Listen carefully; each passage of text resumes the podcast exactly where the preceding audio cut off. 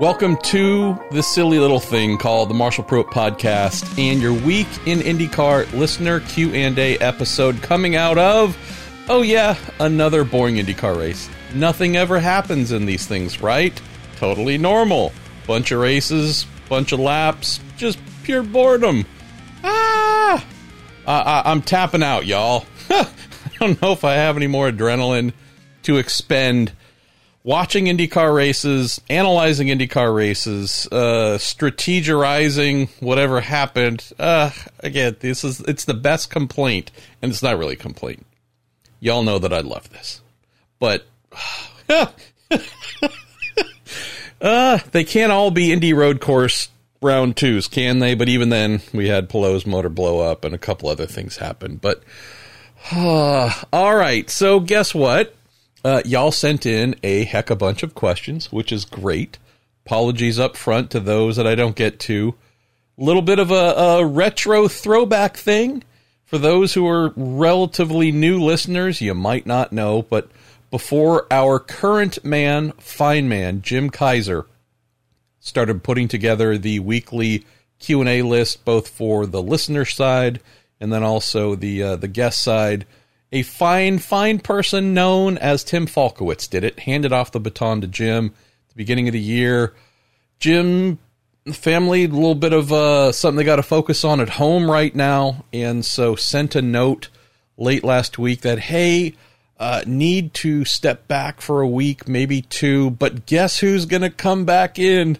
Ah, look at that. The all star himself, Tim Falkowitz, kind enough to uh, to jump back in and help on a uh, on a on a moment's notice. So love Jim. Can't wait for things to get back to uh, normal for him and the family. But nonetheless, also so stoked to have the good man that is Tim Falkowitz putting together a great list for us here.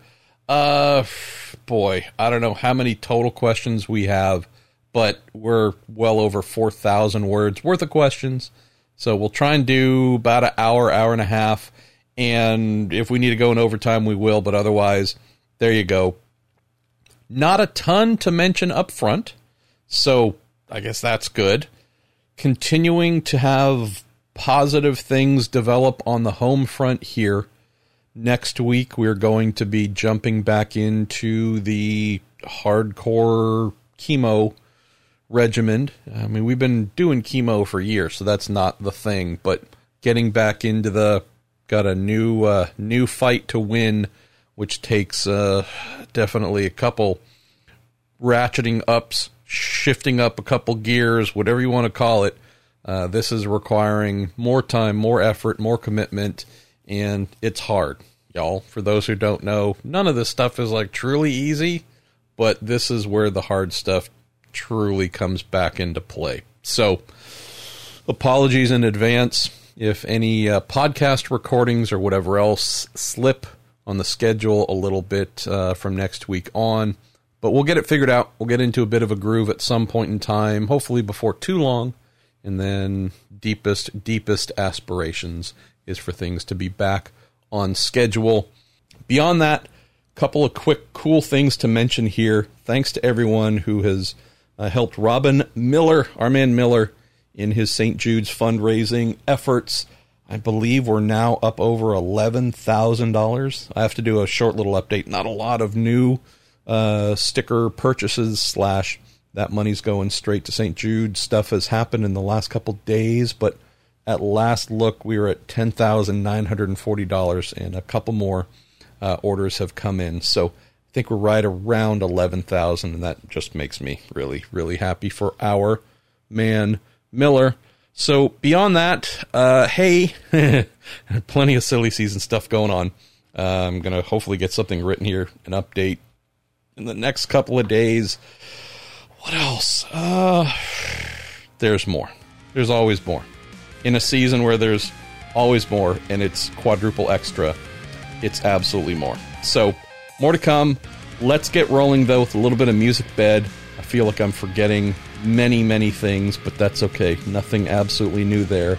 Um, feel like we have something pretty cool going with uh, what you all bring to us each week with your questions, with your Q's and your A's, and everything that comes in here brought to us by Cooper Tires, the Justice Brothers, and TorontoMotorsports.com. Where are we going? Where are we launching this little dumpster fire of a of a race, kind of sort of race? Well, Eric Franklin, Jamie Carr, you two uh, crack the door open here, talking about bumper cars at Gateway. Eric says, Did the IndyCar guys spend time in the NASCAR garages last week and decide that bumper cars, hey, they look like fun? Some egregious driving mistakes, but I still wouldn't support this becoming an F1 style, quote, over officiated series. Uh, Eric says, Your thoughts, Marshall, is more needed in terms of officiating. Uh, Jamie Carr, uh, kind man, says, Best you, your wife, and the cats. My question or observation is a little nuanced. Does the fact that there are fewer ovals in the schedule uh, provide an excuse or an explanation for the chaos? And like Eric wonders, is there more officiating needed? Hmm. So I laid into Rinus VeeKay fairly hard in my race report, uh, and then laid in hard yet again in my rewind or cooldown lap column, which I don't know if you will have read that by the time you're listening to this, but I'm due to speak with IndyCar President Jay Frye this Tuesday morning, catch up on a lot of topics. Uh, hopefully, that'll lead to some interesting content for y'all to read on racer.com. One of them, the the last item of the many items on the uh, questions list for Jay, is thoughts on Rinus VeeKay. Is a penalty warranted? And so I'm a little on the fence with that one. I'm I'm wondering if a message needs to be sent as to what kind of thought process takes place with drivers of any kind. Rinus's age is completely immaterial here. If you are competing with drivers late in the season who are locked in a championship battle. You have now granted there are five dri- there are more than 5 drivers who are mathematically eligible who could possibly win the championship. But just in terms of reality, really it's the top 5 even more real, it's the top four. Marcus Ericsson in fifth could still win the championship. Not saying he can't or won't, but he's the one of the top five. He's got a uh, significant distance to travel to get there. Whereas the top four of Palou, now it's O'Ward leading, but Palou, O'Ward, Dixon, and Newgarden, that's really where things get most, most interesting.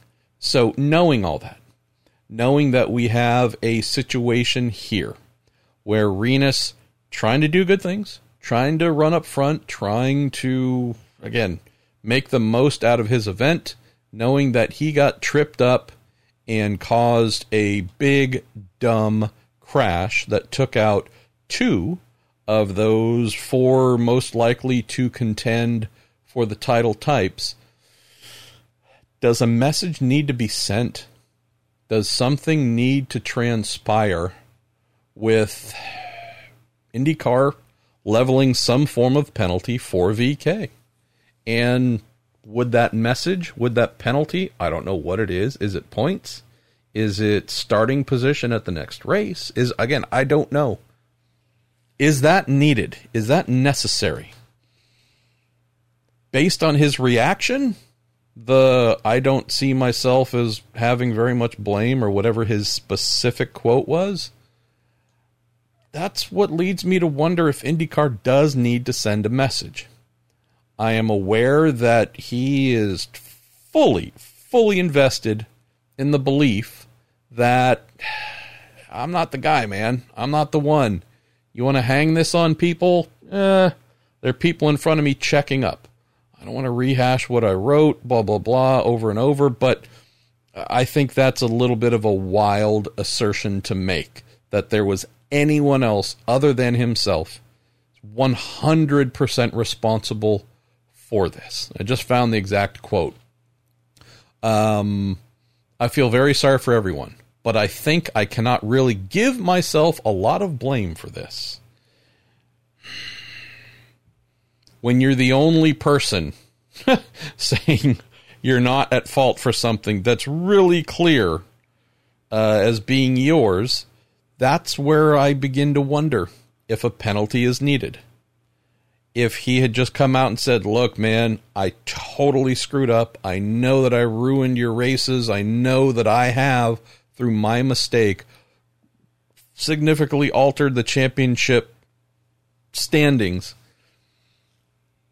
Tack on that, hey, he was looking primed for a top 10 run or finish uh, and took himself out along with the others, paid a price, expensive crash, uh, expensive in terms of how it's affected his season. Like, if he'd just come out and said what I just mentioned, owned it, I don't know if I'd have any thoughts about is a penalty warranted. The fact that he hasn't and seems to be steadfast now, 48 plus hours later, that nope, wasn't me. Um, that's where I wonder if IndyCar needs to intervene a little bit and go, eh, hey, let's let's go ahead and make it clear. So that's probably the lead topic on officiating, over officiating. He crashed. There's not much you can do completing the race to change anything from an officiating standpoint, um, other than ask the police to throw him out of the facility. Uh, I don't know what else you do. The Ed Jones Graham Rahal thing. I know that there's, a, I believe, a question or two coming um, in a little bit about that. Um, I'll get to that in a moment, but that's another one where I don't know if that's a 50 50, if that's a 60 40%. Um, is there some sort of post event penalty I think that's needed for either? I don't. Uh, I just think it's something where unfortunate uh, was unnecessary, but I don't think that any kind of points, money, starting position. If we were to go back to Gateway tomorrow, Worldwide Technologies Raceway, I don't see that accident happening again. With Rinus and his reaction, uh, I'm a little there's a mild mild level of concern that he hasn't gotten it. And so if there's a value to penalizing somebody after a crash, it's the this is our last hope for you to get it. we don't ever want to see this again. And since you're not owning it, this is the last measure we can think of to get you there. Our harsh decision, whatever it is that you're not going to like. That's how we hopefully walk you to this realization and make sure, faced with the same thing next year, whenever, I mean, the kid's probably going to be vying for a championship within the next year or two or whatever, right? Um, just want to make sure never crosses your mind again. And if there's anyone else in the field that was thinking, yeah, that wasn't his fault, guess what? We've hopefully just cured that thing inside you as well. Um, if there was a surprise for me in terms of officiating or lack of officiating, I was a bit surprised that, to my knowledge, there was nothing that came from Newgarden uh, driving down on Pagenaud in turn one as they were running through the first half of the track early in the race. Pagenaud trying to take the position off Joseph. Pagenaud, as I seem to recall from the in car, being about as low as you can go without getting into the grass, and Joseph just moving down, driving over, and breaking his right front wing. That didn't strike me as a racing accident. Um, that struck me as highly aggressive, highly dismissive, and something, if we're talking about accident responsibility. There was no quote crash, but there was a caution that followed as a result of the debris flying off of his car. That debris hit what one or two drivers, I think. Luckily, thank you again for the aero screen being what it is. Just, I'm not someone who's real ticky tack, penalize everything. I say that quite often on the show, but I think when you pull down on your teammate, break their front wing in half, force them to the pits, create a caution. Simon ended up driving like a madman to get back to what, eighth? So massive respect for his fight back. But I, that one struck me as a hmm. Wonder if this is a swallow the whistle race. if now, granted, there's only a couple of drivers who saw that happen as it happened. It might have only been the two of them. I don't even know if Joseph knew that he did it. Again, I, I haven't had a chance to speak with him, but it's not like all the other drivers saw it and then everyone said, "Oh, okay, well that's now a go. That's green light. Go get them. Drive all over people." Right? I mean, that doesn't happen. But again, you have to wonder. Like, hey, all right, if in most games where there are referees, and I'm trying to think, are there any games without referees? That might have been a really stupid statement I just made. Uh, you do have replays. You do have strategists on timing stands and engineers who are watching and seeing that footage. You might have spotters uh, overhead who, granted, probably don't have a big TV, but might have the race playing on their phone or something like that and can see the replays. And again, you see in most, if not every series where officials are involved, the players tend to adjust to the officiating. Uh, whether it's boxing, whether it is basketball, whether it's whatever. And if they're swallowing the whistle, guess what? It's more elbows, more knees and shins, more you name it stuff where you go, wow, it's getting a little rough, but they're letting us do it. Compared to, oh, you just looked at the other guy wrong, boom, penalty, drive through. Um, if you think of all those who would watch that, see it, and then gauge how the officials are or are not reacting, you could see how some might encourage their drivers to be a little more aggressive, a little more rough, less complimentary. On a road and street course, eh, it's not so much a thing. I mean, of course, you don't want to drive like a jerk and jeopardize the, the health and lives of others. I'm just saying on ovals, those are the one form of tracks we go to, of track we go to each year, where there is a yeah, I want to beat the heck out of you, but we gotta all get along and get through this safely. So let's not get hyper aggressive and drive over one another and break things off of each other's cars and send those parts flying back to hit others and like let's and so when you get the vibe possibly that hey we're supposed to take care of each other but the refs aren't really going to police that maybe you get something that's a little bit more aggressive than is healthy. So again, I don't know if that uh, Newgarden and Pagenaud exchange had anything to do with anything. I don't know if some of the other crashes had anything to do with anything, but the real problem here, and it is a problem, is IndyCar can sit down all of the drivers when we get to Portland and say hi, 27, 28 of you, whatever. Uh, even some of you who haven't been in the series racing recently, or we haven't seen you for a little while, or whatever. Uh, pardon my French, it's earmuffs moment here.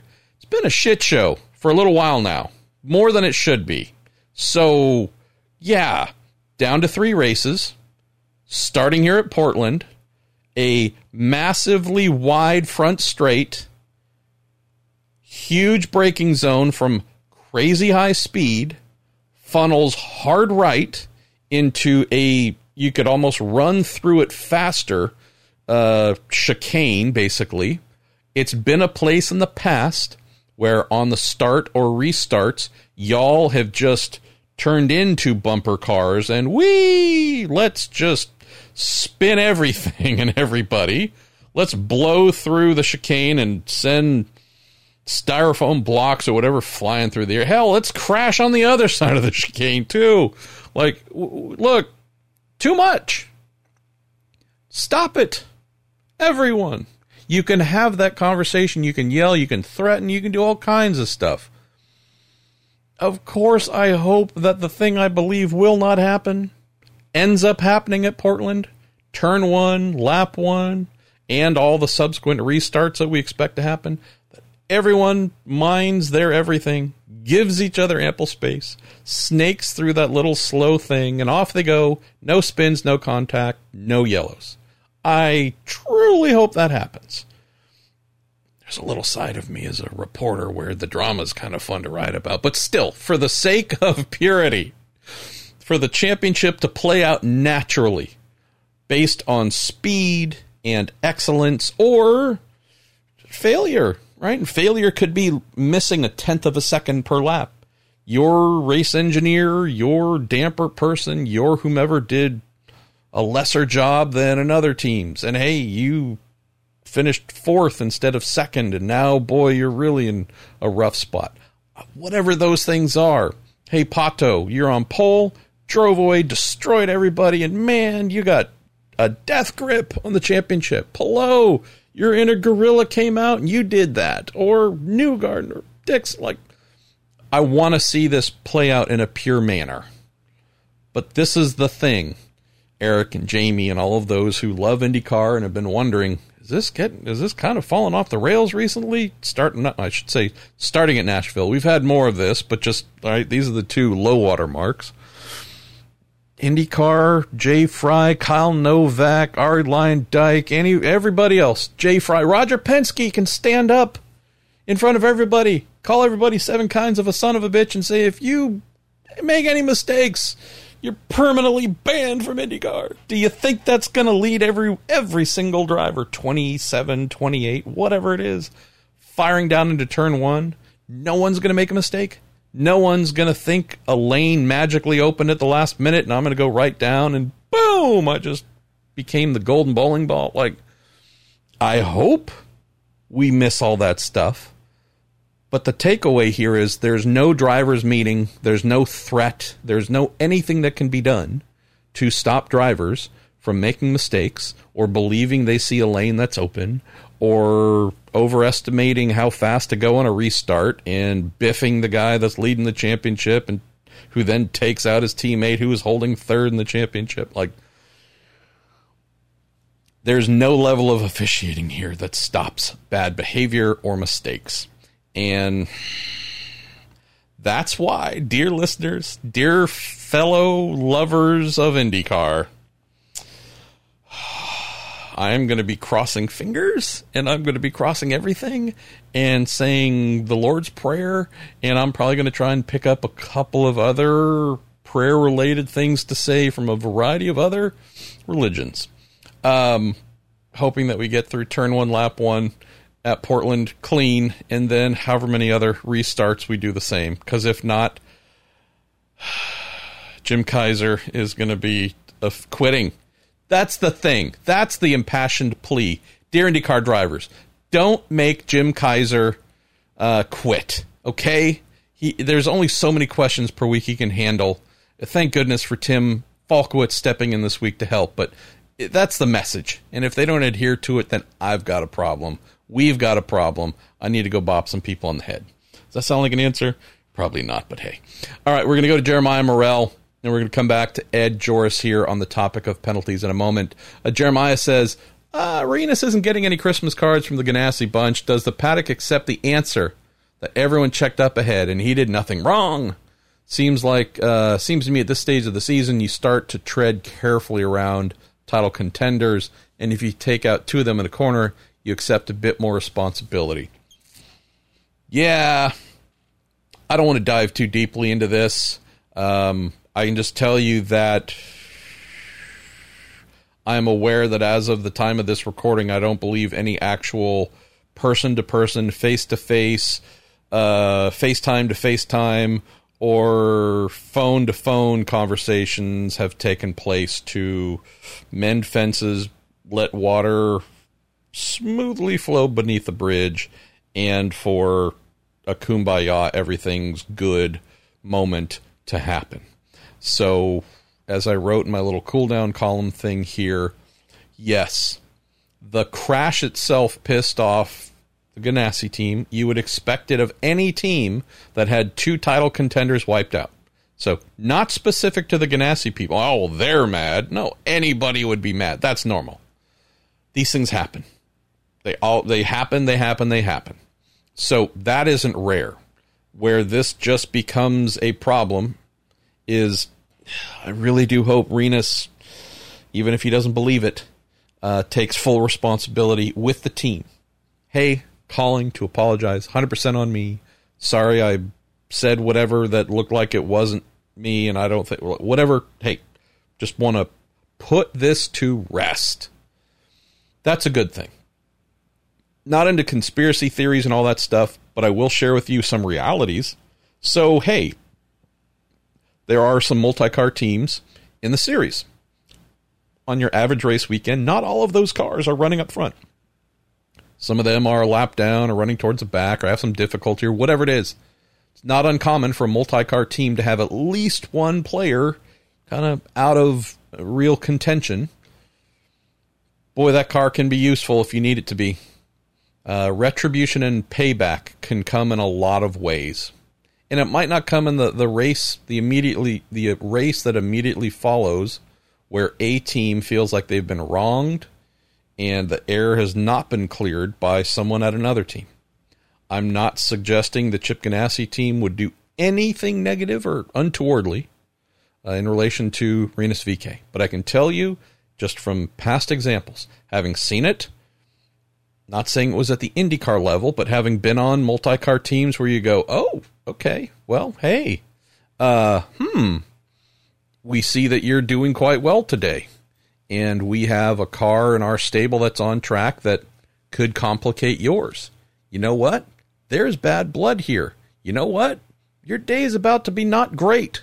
Again, I am not saying that would happen here, but I'm saying that in motor racing, boy, I mean, how's this? What were we just complaining about a week ago? Hey, Will Power's leading. Colton Herta is chasing him. In front of Will Power is Colton's teammate James Hinchcliffe. There's no bad blood between any of them. They're all good. But Hinch isn't moving aside. Hinch is certainly not doing anything bad, but certainly isn't just pulling over to help Will and therefore disadvantage his teammate. We're just talking about a scenario of a team with a car that wasn't really contending for anything and how that ended up Will still went on and win, but had his lead cut way the heck down. We saw how that could play out when all is good. Imagine if things weren't good. Imagine if Power had done something that just pissed off the Andretti team to no end and they felt that it was unfinished business. You can see how things can negatively affect others, even when they're all super happy buddies. So imagine if there's not super happy buddy scenario. Uh, it's those kind of things where you got to think, yeah, right, maybe maybe I should just call and clear the air. Um, there are other aspects to this as well. Uh, I've seen it happen on teams that I've worked on. Uh, I've we're anyways. I don't think I need to go too much farther down the road here, but this is the big picture stuff you got to think about. The hey, if you ever want to drive for Ganassi, man, they got long memories. There are some teams that don't. They do. They've been around a long time. They've seen a long time. The people that have driven for them, the people that have been bounced out of there, like you know, this is a storied team. Uh, Scott Dixon's not going to drive forever. That car is going to need someone new in it in the next 20 to 30 years. um, who knows how long Jimmie Johnson's going to continue after his two year contract? Will the 48, whatever number it might be, stay on track? Will there be a fourth car that needs someone in it? And who knows? I'm just saying, big picture. What war are you fighting? And what value does it hold to you to win that at all costs?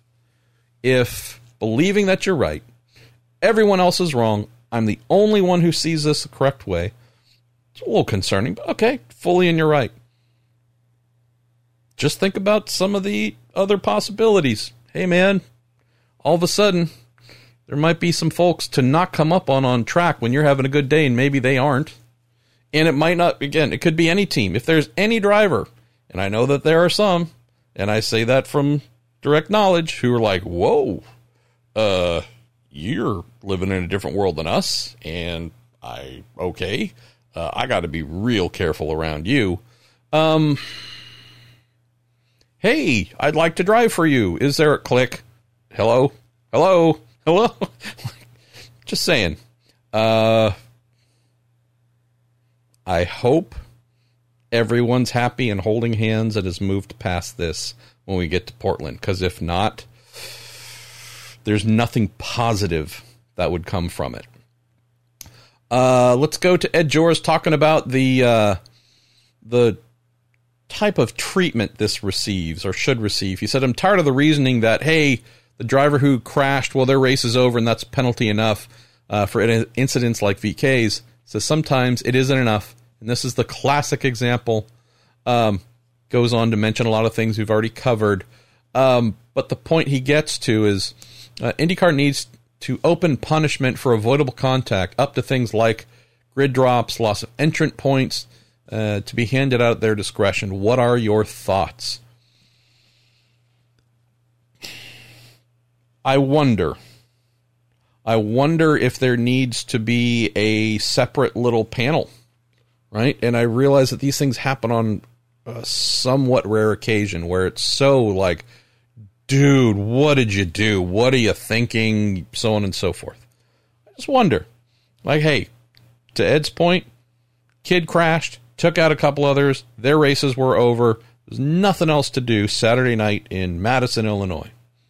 But do you have a panel?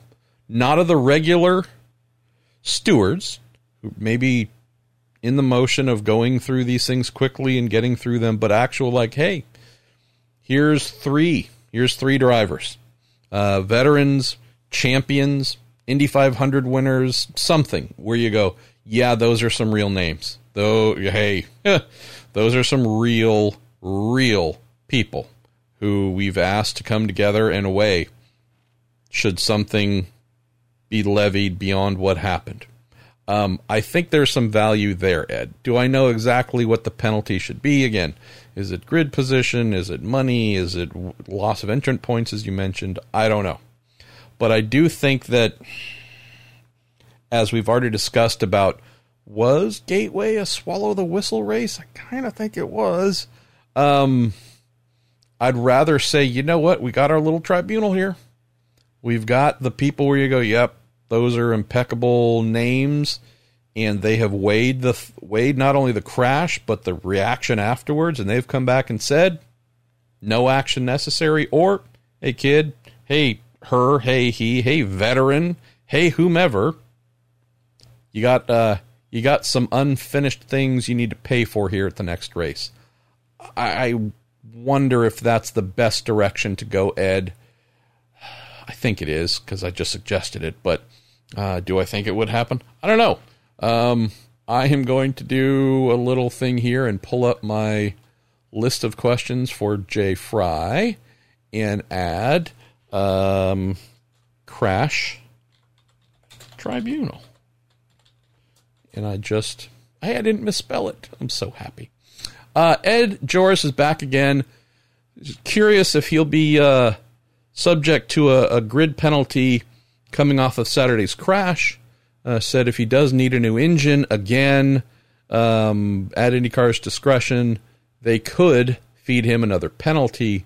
Uh, says it would seem incredibly harsh uh, because of the damage incurred in a crash. Don't know.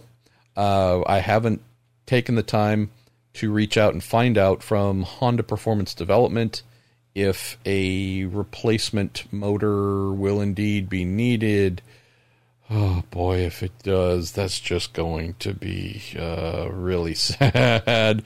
Um, I would have to hope, if we're talking discretion, if by chance he needs a fresh motor, IndyCar would deem, yeah, uh, you paid your your many positions uh, under the lights during uh, the well the sixty four laps you managed of the two sixty. So uh, yeah, I would hope not, Ed. That would just be truly, truly cruel. uh, and unusual. And I believe there's something in the rule book that says uh, no cruel or unusual punishment. All right, it doesn't, but I, I believe it should be there. Uh, we're going to go to Mark Leonard, who says, finishing the topic here, do you think they might need, that being IndyCar, to review the engine penalty rules? Uh, if Palou doesn't win the championship, says uh, two of the five contenders have had six or nine place penalties through no fault of their own and had their weekends compromised in consequence. I don't, Mark, think they would need to revise it or review it as a result of how it has affected Palou. Josef Newgarden's also lost positions. We may have more who end up losing positions. Uh, but I don't think how the championship plays out should be the trigger point for a review and possible change. I think the fact that it's just a really damn stupid way of penalizing people should be the pivot point away from it. That's the thing about this rule. It has gone back and forth. It has been drivers get grid penalties for unapproved engine changes. It's also been manufacturers lose points and or can no longer count uh, those engines if they go beyond the approved number in the lease towards the manufacturers championship. Um, it's been there's always been a penalty but it has vacillated between drivers get it well okay you know, well they usually rarely if ever at fault so it should hurt the manufacturers who have failed the reliability test gone back to drivers now. I mean, all these things end up hurting the manufacturers as well. Little again sidebar here, and I'm haven't looked at the latest manufacturer report to see if it's more that what's coming to mind, but when you go beyond the four approved engines in an annual lease, not only is there that grid penalty for each engine beyond the fourth, but those entries stop being able or are no longer allowed to earn points for the manufacturers in the manufacturers championship. I think a lot of you may know that. If not, uh, now you do. But where that holds meaning is, well, uh, of the from two of the drivers in the top four, that being Palou and Newgarden, um, those two are not earning points for Chevy or Honda. And, you know, it's one thing to say, hey, the person running in 19th place in the championship can no longer earn points because they're on engine five or six. You go, got it, great, thanks. They really weren't earning any points to begin with. When you take two big pieces off the board, like Palou for Honda, Newgarden for Chevy, again, that hurts. It definitely hurts also monkeying with the drivers championship. You know, I mean, Alex started what had a not great qualifying, started or qualified twelfth, started twenty first because of the nine position penalty. We know it what the previous race, the one before. You know, he, he certainly uh, has had to make up some ground. Josef has had to make up some ground as well. Uh, not impossible, but my my overarching thought here is this if you want to penalize people, okay, I get it. Uh, Chevy and Honda manufacture amazing engines, truly amazing engines that put out high power, not the highest power we've ever seen in any car, but high power nonetheless, for extreme lengths of time, high, high mileage, right? They're both really and truly doing their best. Uh, there's no shortcomings. There's no, oh, we're just going to push it beyond the limit and we're going to go nuts. And hey, maybe we pop a bunch of motors, but eh, whatever. Like, that's not how they operate. So when you have a failure or multiple failures, what you get is big surprise from them. Like, huh? Not anticipated, not expected. And again, I'm just telling you the truth. There's nothing that either company is doing to intentionally have any of their motors blow up, much less two of their biggest contenders in the championship. So uh, it's just worth understanding that there's no kind of trickery and pushing of boundaries and well, we got caught and it, it went kerblamo. A little bit of coffee to wet my whistle. So I mention all that for one reason, and it's this. If we know that Chevrolet through Ilmor Engineering, Honda Performance Development through itself, are not intentionally stressing things beyond reasonable levels and therefore things are blowing up kind of because of their direct effort or intent. If we know that there's randomness to this, even a fresh motor can blow. High mileage motors certainly easier for them to blow as parts become more stress, etc., etc. But if there's a, a, a need with an IndyCar to penalize the manufacturers, I understand that, even though we know we can tr- trust them when it comes to the quality of their builds and how they run the motors. Drivers, it's been a while, right? Been a long while. I, I over rev the motor. That used to be the thing back when we had stick shifts. when you could miss a shift, buzz the motor like crazy, and have a bunch of things bend and break internally. You go, yep, you did it. All you 100%. So if we're going back to stick shifts, penalize the drivers if they blow motors because they certainly could do it. Right now, yeah, not so much. So that's where this doesn't make a lot of sense. The last little bit here to mention is part of this, of what IndyCar has been doing and is wanting to manage slash deter. It's, hey, we're getting to the end of the year. Hey, we happen to be there right now. Hey, we're in a tight manufacturer's fight, and as a result, we're in a tight manufacturers fight because we have some drivers who are doing quite well in the championship, right? It's not like, oh, the top 10's all Honda drivers or the top 10's all Chevy drivers in the standings and right? No, it's super it's super mixed. Right now, what do we have? It's Chevy, Honda, Chevy, Honda, Honda, I believe. Um what they're trying to prevent through a lot of this, and it's maybe a little bit overreaching uh, if we're we're really looking at how it affects the entire season. Um, they're trying to prevent manufacturers from throwing fresh motors at their leading cars once we get down to the final bits of the season. Hey, your motor is probably high mileage we don't expect it to explode at Portland or Laguna Seca or Long Beach, but as it gets higher in its mileage, possibility grows. So, going into Portland, new motors for all of our main contenders. Realize that might trigger a six spot grid penalty. Realize there's some negative effects there in the manufacturer's championship, but what's worse? Having to overcome six positions or potentially blowing up and finishing P26 and losing crazy amounts of points. Keep in mind, again, no disrespect to the drivers who aren't championship contenders, but we're not talking about trying to fill the cars from 12th or 10th on down to 28th or whatever with new motors. We're talking about a handful who are in the fight, or maybe also the ones who aren't necessarily in the championship fight, but can win races, can be front runners, can take points off of uh, whichever side of the, the engine war happens to be. So again, it's a limited number. It's three, four, five, maybe six drivers. Who knows? That's what's happened in the past. And especially when the grid penalties were not part of the deal. Manufacturers taking the hit and taking the hit only in points. You go, well, huh, there's truly no reason to do anything other than say, hey, we're getting down to the last couple. Fresh motor, fresh motor, fresh motor. Because, yeah, all right.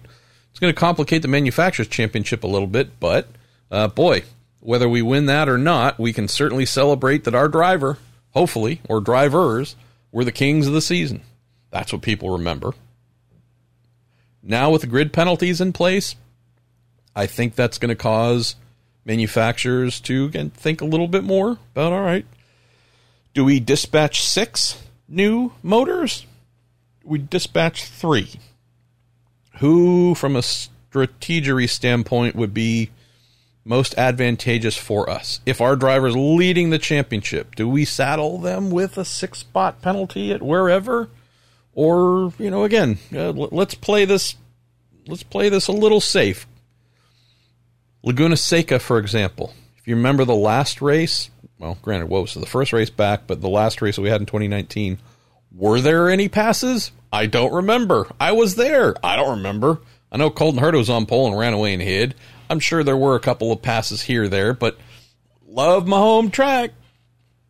I love a little bit less than Sonoma. Love my home track, but man, it is certainly not a place known for passing. So that's not a place I'd want six grid penalties to overcome. You might be finishing pretty darn close to wherever you start at Laguna. Uh, Portland, uh, you know, you can work there. Uh, it's not so much of a track position race uh, as Laguna. Long Beach, yeah, you can certainly pass there. Uh, not saying it's super easy, but not totally uh, unexpected. If someone were to start with a six spot penalty there, provided they're in the top 10, right? Qualify somewhere in the first four positions. I don't know if I'm super scared, but bottom line, this is something to revisit for sure. Uh, I will be asking Jay Frye about it when we speak. And yeah. Uh, what about this? Hey, if you want to change a motor and you're not at the minimum mileage, granted, they let you kind of make it up now, right? Uh, it's four motors, 10,000 miles. There's nothing saying all four have to go 2,500 miles. You could go a little short on one, a little long on the other, although most don't want to go long. But, right, there's a little bit of flexibility here. I think something different was said on the broadcast uh, at at Gateway. But again, uh, that's you know four motors, ten thousand miles, kind of up to the manufacturer to decide how many miles before something gets yanked. But I wonder if the desire to curb this late season, um, fresh, fresh, fresh motor really betraying the concept of this lease and the four motors that are supposed to, you know, total 10,000 miles worth of mileage. I wonder if you tack on a financial to it. If the thing does not have a hole in the side of the block, uh, if valves were not just swallowed or, or pounded into the head permanently, if some sort of kerblamo did not happen, and you, you know, again, you aren't within a reasonable number of, of getting to that mileage, that total mileage number, if you want to change a motor and still try and do that to give your contenders the best shot late in the season, I'd say put a real number on it. Put is it a hundred grand? Is it two hundred? I don't know. Is it two fifty? Like, look, six position penalty or manufacturer points lost. Like, eh, that's nothing. So if you really want to do this, since this is the one thing we're trying to control and prevent, make it a financial option do I think Chevy or Honda would intentionally fork out 100 grand, 150, whatever? And I'm not talking about anybody can send in the money. You know, if the team has a super wealthy sponsor, is like, hey, we'll pay for it. No, no, no, no. If you're going to do this and you're trying to control your manufacturers, put it on them. I need a cashier's check. I need something on company letterhead. I need it now. I need to. I need this direct deposit. Uh, look, can they get to? Could somebody have given the manufacturer some money to then again to cover it? I don't. I'm not going to get into all that, but I'm just saying, let's have it be above board. Then you want to do this? Woo! You want to do this for two or three drivers? It's going to be a huge number for you to hit. Therefore, I don't think you will. If it's blown up, of course you're going to have to do it. Other than that, let's remove the elective side of it with a really crazy number uh, penalty to pay. And what do you do with that money? I don't know. Uh, do you fund an extra race for equality and change USF 2000 entry? Do you fund an academy for women racers? Do you give it to St. Jude's charity or name something? I don't know. But if you're going to penalize and you're going to curb behavior, maybe you put a real dollar number on it and then you do good things with it. So at least everyone feels better about it. I don't know if anyone's super happy, but at least something. All right, Neil Doiker. Is that how I pronounce your last name? Doiker, Dweeker, uh, Dewey Kerr? I don't know. I should have asked you, but I didn't because I'm not very good at my job, Neil, but you know this. Uh, he says, first time questioner. Says lots of prayers for you and your wife. Thank you, Neil. Uh, appreciate the, uh, the where this all started earlier today via direct message. He says, um, and shout out to your management team, your cats. Uh, says question: Who do you pin the fault on in the Ed Jones and Graham Rahal wreck? Both cars seemed pretty high on the track at the time. Jimmy Vasser's face said it all. At what point would he consider testing new drivers in the Sealmaster car for the remaining races? Oh boy. I would say, knowing how Jimmy and Sully and Dale Coyne in particular, the trio who enter the number 18 Sealmaster Honda, knowing how they operate, consistency is very much uh, how they do business during the season. I know that could be perceived as a little bit of a funny thing if I don't didn't add that qualifier at the end because inconsistency is kind of the Dale Coyne thing. Who's our drivers this year? I don't know. Spin the wheel of turn up at St. Pete and find out. Um, you know, I air quote love the guy, appreciate the guy. He's one of one left in IndyCar, really putting in his own money to participate. Uh, all the positives I've mentioned before. At the same time, the team is pretty much the leader in boom and bust because you almost never know who's driving from year to year. Can be totally random whether their fortunes rise or plummet. Um, and I'm speaking more of the last couple of years. I know that our beloved French fry Sebastian Bourdais was there for a number of years and did some good, very good things, won a number of races. Um, Romain Grosjean's been amazing this year, but again, uh, who knows if he'll be there next year? I certainly do not expect Ed Jones to be in uh, the Sealmaster car next year, Neil. I think that's a little bit of a foregone conclusion. Fault. It's an interesting one. So Graham said, look how high he was off the apex off the bottom of the track where you'd want to be. A couple other drivers said the same thing. Was Ed moving up as Graham was driving down slightly? And again, I don't mean turning down on Ed, but just simply cornering as it was natural for him. It looked like a coming together of two people, wrong place, wrong time was there any need for the two of them to be that close? None whatsoever. Why was Ed that far off the bottom lane, preferred lane? I don't know. Um, it was pretty clear that the top lane, second lane, wasn't open because Graham was there trying to fill it. Uh, Ed, as he mentioned, was ahead of him um, for a fair portion of the brief time they were able to corner together before they done hit each other.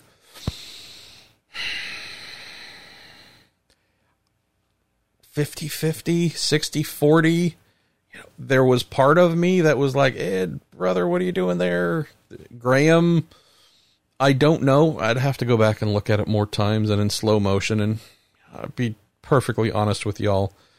With some of this stuff, knowing if we're talking a race where this was the main thing, I'd certainly be doing the whole Zapruder film treatment and watching it a thousand times over and over again and interviewing all parties and blah blah blah and right? It wasn't. It was the first of many. And so since it wasn't even close to being the top thing coming out i'm like okay saw it a couple times. Uh, i'm curious if graham could have gone any higher right? Uh, did he know that it seemed like ed was coming up as he was just starting to, was coming up the track just as graham was starting to turn a little bit harder to the left to continue cornering. I don't know. Um, these are the things that I don't know, and I'm okay with not knowing them because it was a dumb crash that makes no sense today, made no sense Saturday night. Uh, it did not help either. It didn't change Ed's season. Ed's season has, with the exception of one or two results, been dreadful. Graham, yeah, actually, he was sixth in the standings. Longest shot to really be in the mix for the title, but at least, hey, sixth is good. You could build on that, maybe get up to fifth. Who knows? Maybe fourth if things go really well. He's fallen to eighth. And granted, it's not like, oh my goodness, an eighth, it truly just park it, buddy. Your your season's hundred percent over.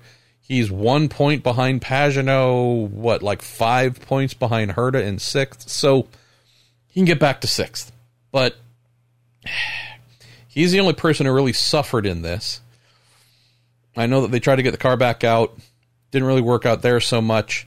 Uh, these are the things that you don't think about when you're driving, but we think about them externally.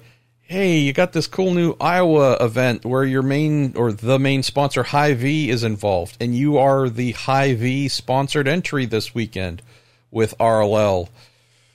Uh, they didn't get a lot of a lot of track time out of that race. Uh, you were out almost before it started. Um, and again, this is not something a Graham would think about, or any other driver would think about. Hey, we have the local, we have a sponsor, big sponsor involved. Um, I need to now drive differently. No, you just do what comes natural to you. It's one of those things in retrospect, you go, man, uh, I, I feel bad for everybody. I feel bad for Sealmaster. I feel bad for Ed, who 24th. Um, what was it, like two races ago? Nashville, I think he was like sixth or so right? And I think he had like a ninth earlier in the year. Um, Detroit comes to mind. Those are the two shining spots. Pretty much everything else has been a, oh, when will this end for him and the team? So, yeah, where it would be out of norm would be to say, Ed, we don't need you to show up at the last three races. Now, uh, famous last words. I'm aware of a couple of drivers they're interested in talking to, you name it. It's that time of year, anyways. Uh, even if Ed was doing well and is sitting 9th, 10th, 11th in the championship, I'd still expect them to be speaking to others. Frankly, I'd expect Ed to be speaking to others. So, again, there, there's no kind of betrayal going on here. Like, but they're not there. They're 20th in points. Um, the only other driver that the 18 car is better than that has completed the entire season with the same driver is Dalton Kellett. And big kudos to Dalton for having a great, great night at Worldwide Technologies Raceway. But every driver after Ed and before Dalton is a part timer or someone who's missed a couple of races. Felix Rosenqvist being one who's missed two rounds because of his crash and in, the crash and injury. So, right?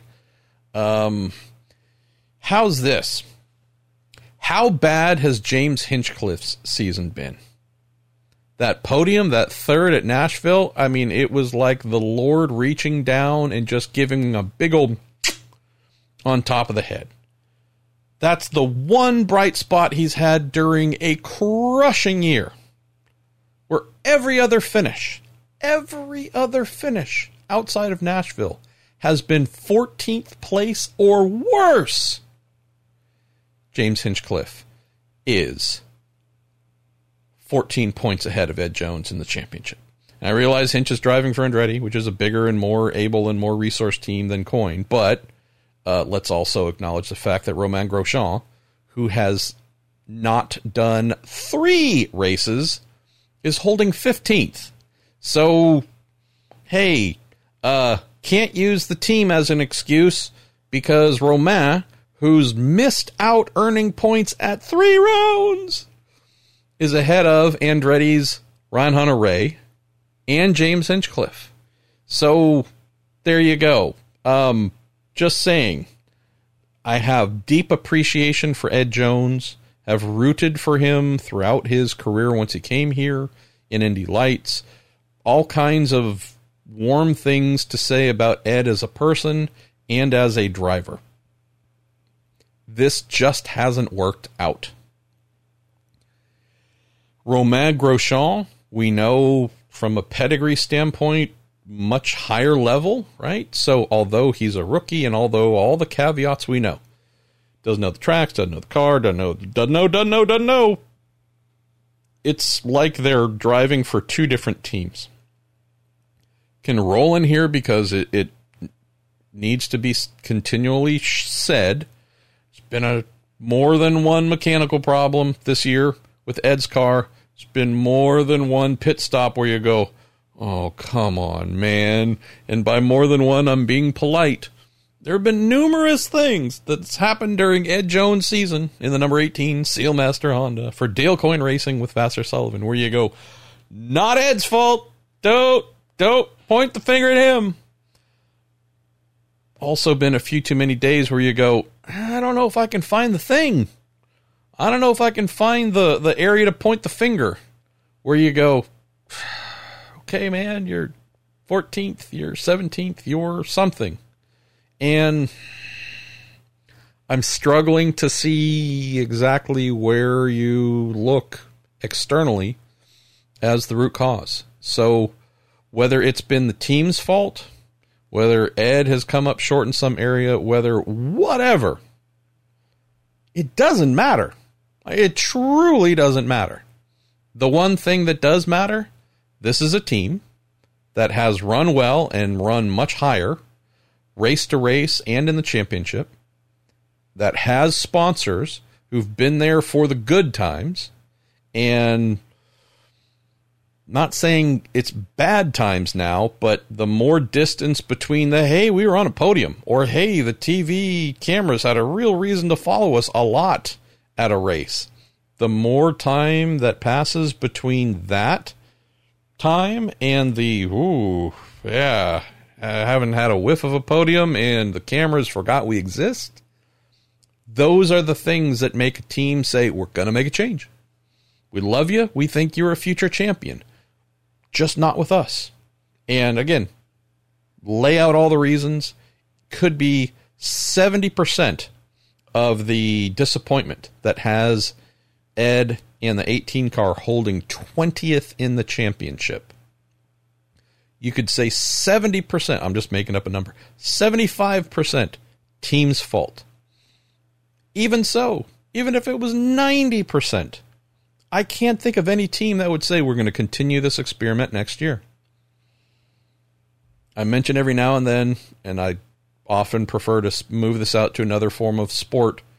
If a team has 12 wins and 70 losses, and the players are garbage and they don't listen and they turn the ball over and miss all their shots, talking about basketball, um, even if the vast majority of the problems are on the court by people just being inept, head coach gets changed out at the end of the year. And if, I mean, it, it's pretty much a guarantee. Dale Coyne's not firing himself. James Sully Sullivan's not firing himself. James Vasser Jr. not firing himself. Where else do you go? All right. Uh, where do we move from here? Uh, Neil, thanks again for sending that in. Um, and don't be afraid to send me a note on how to not murder your last name. I am sorry. Um, Andrew Drybelbis, thanks for sending in something. It feels like I think we kind of covered off your question about how does the uh, series curb aggressive driving or foolish driving. I mean, I know we didn't like spend a lot of time looking at the specific ways, but yes, the uh, some sort of oversight with people who aren't full time IndyCar people seems like that should be uh, something to consider. Uh, as for penalties and whatnot, again, um, to be determined if it were to ever happen. Let me take a quick little sip here. Brian Smith, Joe Izzo. oh, boy, I feel for uh, the folks mentioned here. Brian says, Is Alex Rossi just snake bit right now, or is there a real problem with him and the team? Uh, he's had a bad season, and then when it looks like he's back on form, he stuffs it in the wall in cold tires. Joe Izzo, you also mentioned, should we be starting to get concerned about Rossi? Seems disconnected lately. A few races thrown away due to his faults, um, and, and others maybe not so much. Uh, he also mentions, Joe says, seems like Rossi might be bothered uh, by Herta is slowly becoming the de facto number one driver at Andretti Autosport. Well, let's go in reverse order. Uh, I would fix that last sentence, Joe. There's nothing slowly.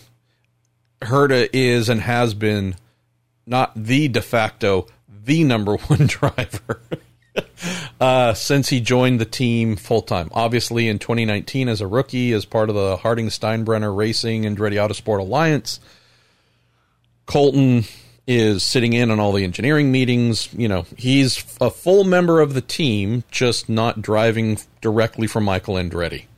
Um, if you look at the moment that he joined the team full time, uh, yeah, quickly shot to number one. There's been no one even close to challenging him for that.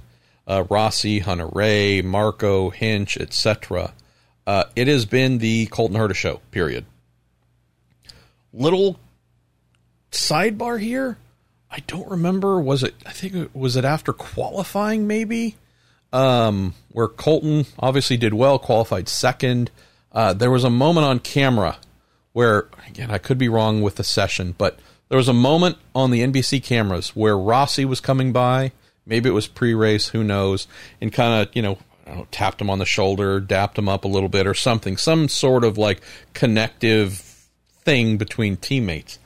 I gotta admit, I could be totally reading nothing into nothing, but Colton didn't, really didn't seem to react. Uh, there, it was just a, again subtleties and I'm not trying to raise drama for no reason. I say this because, you know, I've kind of been involved in racing pretty much my whole life, worked for a lot of people. You get a feel for just behaviors and reactions and whatnot at the highest level, even on down to the lowest level. And I did have a little mental note of like, ah, he, he's kind of, uh, kind of playing him a little cool here uh, kind of acknowledge like, uh, hey, hey, what's up? But not like, hey, my brother in Andretti Auto Sportage.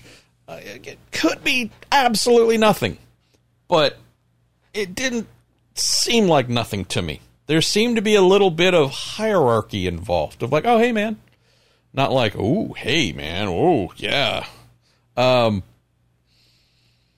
Colton is a quieter lower energy replica of Pato O'Ward, or spin that around the other way. Pato is a higher energy, louder voice version of Colton Herta, but they're the same person when it comes to racing and the spirit behind what they do.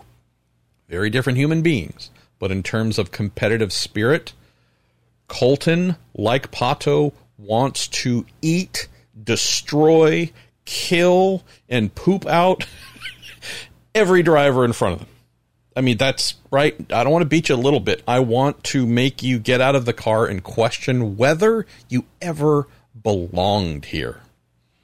So while he's an awesome kid, and I say kid just because he's so young, but I mean he's a he's a man. He's his own man. But he's such a sweet kid and a thoughtful kid and like so smart. I'm saying this of both Pato and Colton, but Colton's one in particular we're discussing here. Like Bryan Herta, the Hertas did an amazing job raising this kid. He's truly an exemplary human being. Um, I know that his dad always burned pretty brightly on the inside when it came to driving race cars, but there is something extra, double, quadruple within Colton that I don't know if I ever saw in Bryan. Like this kid has an inner rage that is focused through his driving and wanting to eat every driver in front of him that is just brutal. That's why you see him as not the de facto, but the number one, has been since he got to the full team might have been outperforming most of them while he was with the satellite team. Um, so I just wonder. Thanks for letting me wander down this rabbit hole. Uh, I just wonder if that little reaction that I saw, and I'm I know they talk and they're good and they're fun and play like all that great stuff, you know, bros and IndyCar and bros and team Andretti. I, I get all that. I just wonder. I saw that little thing and I was like, I know that look. I know that kind of dismissive, like, oh, hey, man, cool. Uh, you know, I, I don't really worry about you anymore. I don't know if that was it, but man, it sure looked like it. And it would absolutely fit, even though he's this little cherubic, angelic kid who loves to play the drums and is quirky and all the things where you go, yeah, those people aren't very threatening. And you go, nah, man, this dude wants to end you. Um, did I see all that in one little reaction uh, of how Rossi trying to again dap up or whatever his, his teammate uh, might have gone down? I don't know, but and I don't know if either I don't know if heard if Colton would say yes or no right now, but I just yeah. So there you go. Um, as for Rossi being disconnected, can't say I don't know. I just don't know. Um, for the umpteenth time on the podcast, uh, there's a little bit of a glass half empty. A little bit. Let me stop that. Uh, there's a complete glass half empty, broken and shattered on the ground, dark clouds follow me everywhere aspect to Rossi's persona. He often uses that to his benefit. Uh, you know, the the revenge tour that uh, I think my pal uh, Katie Kiel mentioned earlier in the year. And man, that was such a brilliant assessment by Katie. Um, the revenge tour mindset of there's always someone to go out and reclaim whatever from um, him being like if he could have someone play him in a movie and he'd need to be younger obviously um, it'd be liam neeson right like alexander rossi every season is on some form of taken neeson I have a special set of skills type thing where he just goes earmuffs a moment and just wrecks shit. Like there's just that I'm out for revenge. It's full taken time. Liam, come play me in a movie type deal. And it works for him and it works for him. Except for when it doesn't. And when he's had a bad season, as Brian mentioned, and he looks snake bit and he chucks it in the wall in cold tires, it's not because he isn't just among the elite drivers. The, again, the guy's got more talent than it's, it's stupid how good he is. It's not that he's forgotten how to drive a car, or Jeremy Milless has forgotten how to engineer, or Rob Edwards has forgotten how to strategize. Again, no one's forgotten anything. But if your disposition is not always sunny to begin with, and you embrace the dark clouds and try and use it as a fuel when things are going well to conquer those around you. But you've got darker clouds and darker and darker, and it's almost pitch black because so many things have been going wrong. It's not hard for me to imagine, Brian, if I'm remotely right at all to begin with. Could be totally wrong, seriously. But if I could just imagine how there comes a point where you go, I am worn down. I am not at my best. I am sick and tired of things. And that laser focus uh, uh, that he normally has, etc., etc., all you need is one little miny, minuscule millisecond loss of that. If you're feeling down, if your day's not going well, if whatever, all you need is a little bit of that, and you can have an outcome like you did. That's the let's think about it a lot answer. The let's really not think about it much at all answer is maybe he just screwed up. Oops. Hey. Overdid it, overshot it, over everything did, hit the wall, boom, let's move on. No big deal.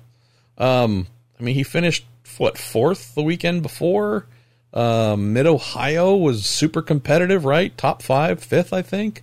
Uh, so, you know, Nashville wasn't great for him. We know that, but wasn't necessarily his fault. Uh, but regardless, it's not been a great year. 12th for Alexander Rossi is nothing other than 11 additional positions of failure being away from P1.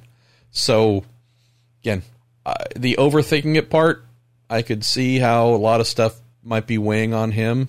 And Trust me, how many races did Will Power crash or lose because he let the the un, unhappiness or the misfortune weigh on him? Um, how many times that happened to a Graham Rahal? Although he's really truly overcome a lot of that here in the last couple of years, but he's not the first driver to have weight and baggage hold him back. And if none of those things have anything to do with it, he just screwed up and we're going to Portland, and he could absolutely be on the pole and win. Um, so I hope things closer to that are what we get to discuss. Uh, where are we going next here? I got to see how many questions we have. All right. Uh, Jeremy Jacks Hey, Marshall Pruett, first time writing in. Well, Jeremy, I'm raising my hands. You can't see it because this is an audio based show, so it's kind of dumb to mention something you can't see. But I'm raising my hands in victory because I love it when folks like you and Neil, whose last name I won't destroy yet again, and hopefully more, send in questions for the first time. Uh, you say nothing but positive vibes for you and your wife. Thanks, man. Vibes of the positive kind are well, well received. Says tire marbles played into the race Saturday as they tend to at this track. Rossi ended up in the wall. Other drivers had some scary moments. How exactly do the marbles form? Um, is the pavement only capable of holding a finite amount of rubber, and therefore excessive rubber is scrubbed off by the tires and then sent up the track? That's the answer. Um, secondly, is there anything in the rulebook dictating when the track is cleaned, like after Rossi wrecked, or is it at the discretion of the race directors uh, or steward? Uh, he says this weekend was another great time in St. Louis as expected. Compliments to the Bomarito Group and the team at Worldwide Technologies Raceway for putting on another great event. Wasn't there. Wish I could have been there. Chris Blair, who runs the track, that guy is a ball of awesomeness.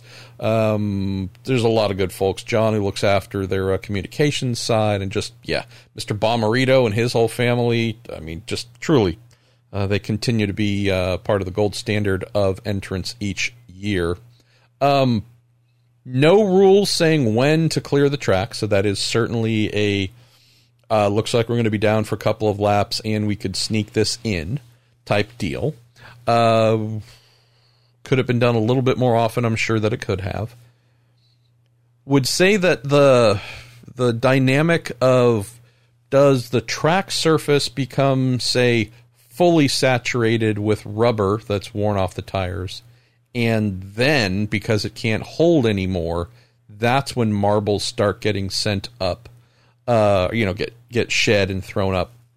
That's happening the whole time. Uh, before rubber gets worn into the track, uh, that's just a natural byproduct of.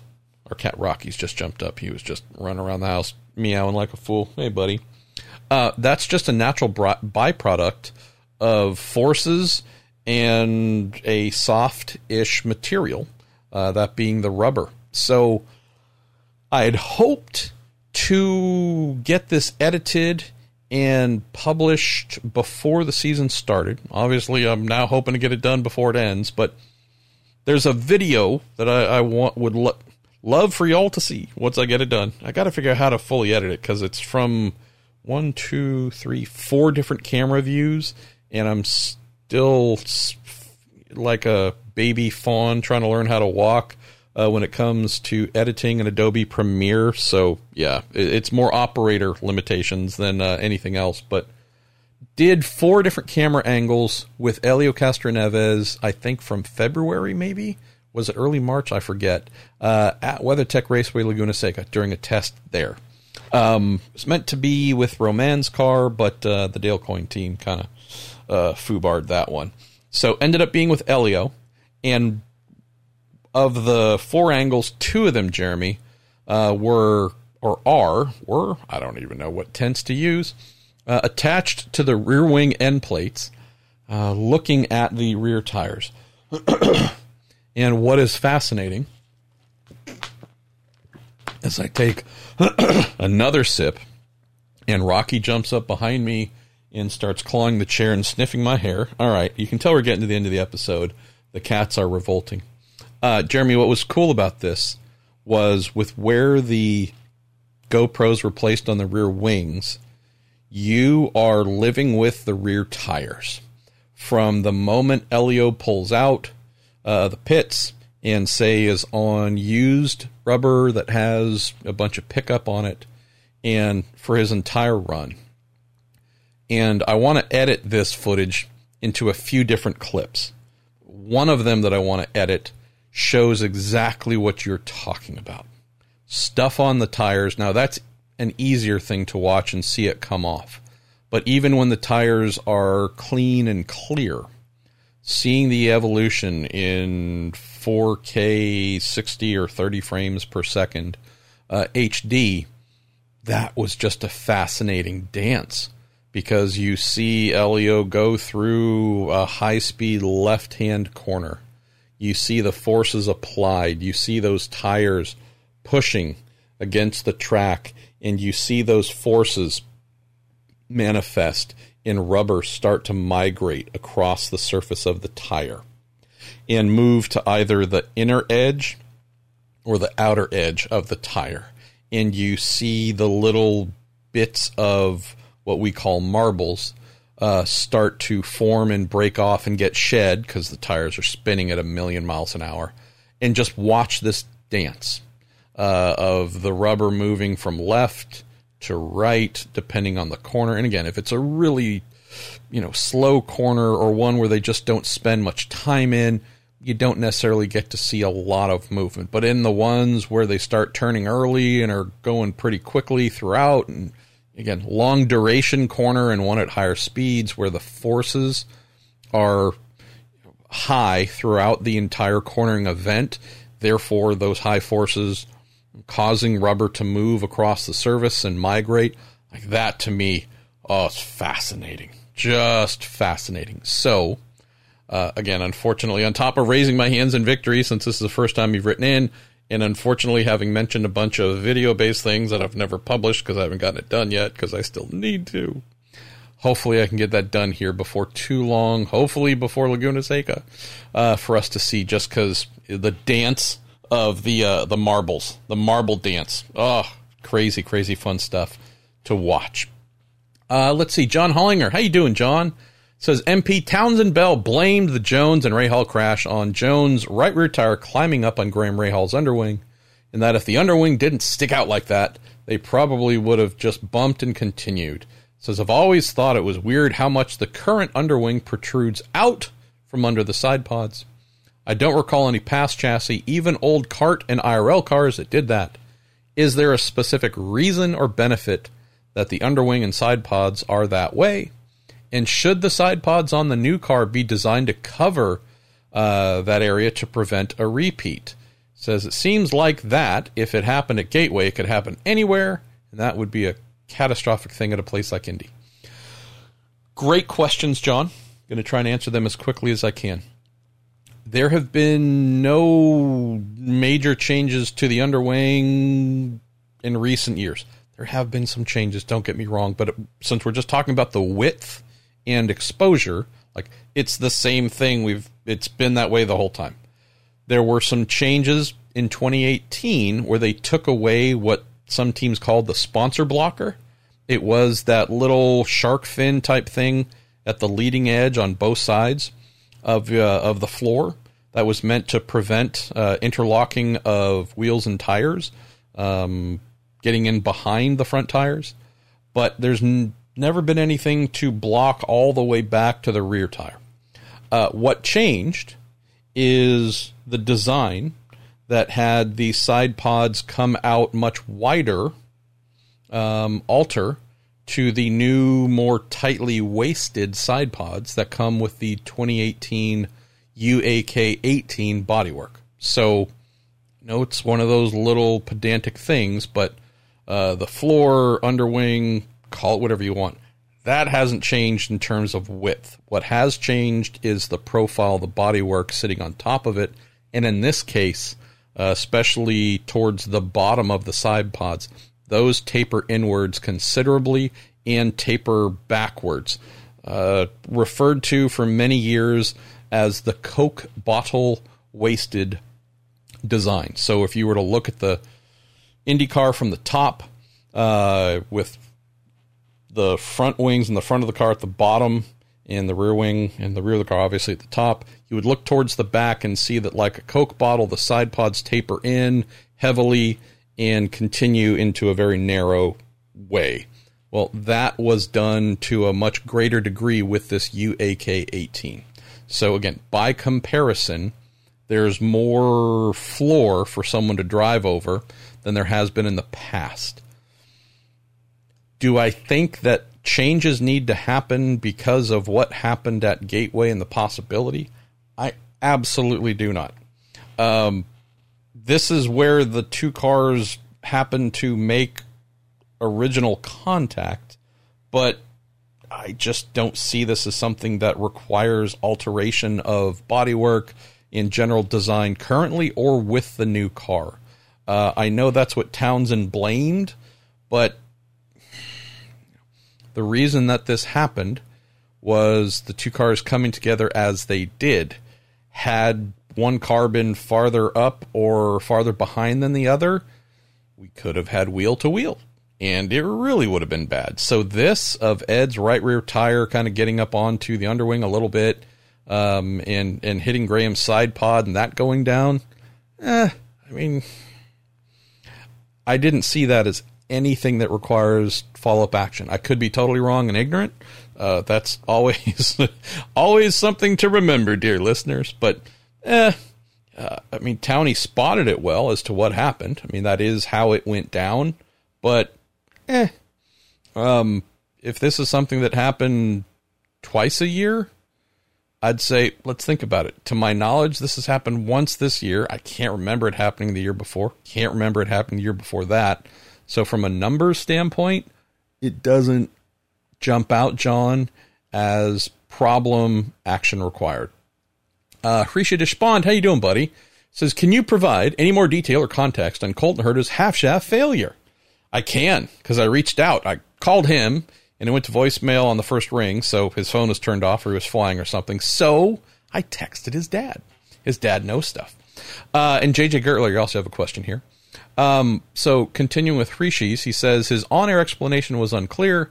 He said he thought it mileaged out, but the NBC crew, crew thought he may have broken it leaving the pit stop. Um, yes. So, uh, full clarity. Uh, I understand I've been told it had nothing to do with mileage or anything else. I think he mentioned that in frustration during the broadcast, like his first thing being that and then caught himself was like, "Oh, whoa, whoa, whoa, whoa! I I just opened up a can. Let me close that can and say this is a absolutely nothing that would ever happen, and everything's the best." And they're like, I think it's just a little bit of frustration and venting there. Uh, clarity on this is this: on the lap that he pitted, he pitted because he felt something go wrong with the rear drive on the car, and so nothing during the pit stop broke anything. There's nothing related to the pit stop, a tire spin, a wheel spinning, or anything else in it being dropped being the cause of the problem. The outer drive flange, so the half shaft on both sides of the car, connect the transmission to the uprights to the outer drive flange. That drive flange uh, is what the wheels are bolted to. That's what takes the power coming from the motor going out to the transmission uh, and being transmitted out to the tires and wheels. That's what you have. You have inner drive flange, outer drive flange, and according to our man B. Herta, the outer drive flange broke. Uh, I believe it was, I forget whether it was a right rear or left rear, I apologize, but said it they've never seen it. Uh, there was no reason to expect it to happen and caught them totally by surprise. Uh, Colton felt it, uh, felt the loss of drive, and pitted right away. And we saw what happened from there. JJ uh, Gertler, let's see, says, I'm pretty old and I can't remember a race where two cars broke drive shafts while on track. Also mentioning our man Felix Rosenqvist, who uh, it appears had the same. Says uh, dropping them in pit lane maybe, but not while circulating. Uh, he can recall them. He says uh, Antonio Serravalle broke one in the lights race. Gateway's pretty flat. Would there be a reason to run a half shaft at an odd angle or in some other configuration that would cause unusual stress at this track? Awesome question, JJ. I don't know. I mean, again, I, I love to be the guy who can answer everything, but I can't. I don't know. It is strange. It is certainly strange. Knowing that we're talking about an Andretti Autosport car with a Honda, a Arrow McLaren SP with a Chevy, two totally different teams with different setups, and you name it. Uh, there's nothing where you could say, oh, they might be borrowing their setup. They might have a chassis setup setting that could put something at an odd angle. Like, yeah, uh, I'm always looking for is there a, is there randomness or is there a trend? You could certainly say there's a trend here. I just can't find it between the two IndyCar teams in question, and I couldn't tell you the least about what happened to uh, young Mister Serval. Uh, all right, we are about to uh, wind her down here um, with a couple of quick fire questions and answers. Uh, ben Gordon uh, says, Going to say this knowing it probably won't be popular, but is IndyCar giving any consideration to a free pass rule? Maybe this is hailing back to uh, what started with Will Power uh, at the Indy Road Course. Said NASCAR lets uh, one go, F1 lets all lap cars go under a caution. He says uh, Romain Grosjean had a top five had top five speed, but stuck a lap down because of the caution that helped the three car and the 14 car and the 30. He says personally, I would have liked to have watched them battle uh, through against all these guys and see what they could do. Unlike Bourdais and Sato and Hunter, etc., Grosjean was able to stick with the top four the rest of the race. Don't know. Um, I'm going to cut and paste your question here, Ben. I mean, the the would they consider? Of course, IndyCar is always open to considering. Uh, I'm going to drop this here in my Jay Frye list of questions, which is up to let me count uh, 15. we'll see how many we get through tomorrow. Um, all right, where are we going here to wind down the show? Jerry Sudeth, how you doing, buddy? Says Rossi Newgarden are still fairly young. If we combine them with VeeKay, O'Ward, Palou, and Herta, do we have the makings of one of the potentially most talented and competitive eras in recent memory? We absolutely do. Uh, no question about that at all. So I'm just thinking back to my youth where there were brand new drivers by the name IndyCar drivers by the name of Michael Andretti. I mean, I think I would have been like 12 or 13, but whatever. Al Unser Jr. Who else? And some of these guys might not have been total spring chickens, but Danny Sullivan came along. Uh, who else were you know? Paul Tracy came along in what 91, I think.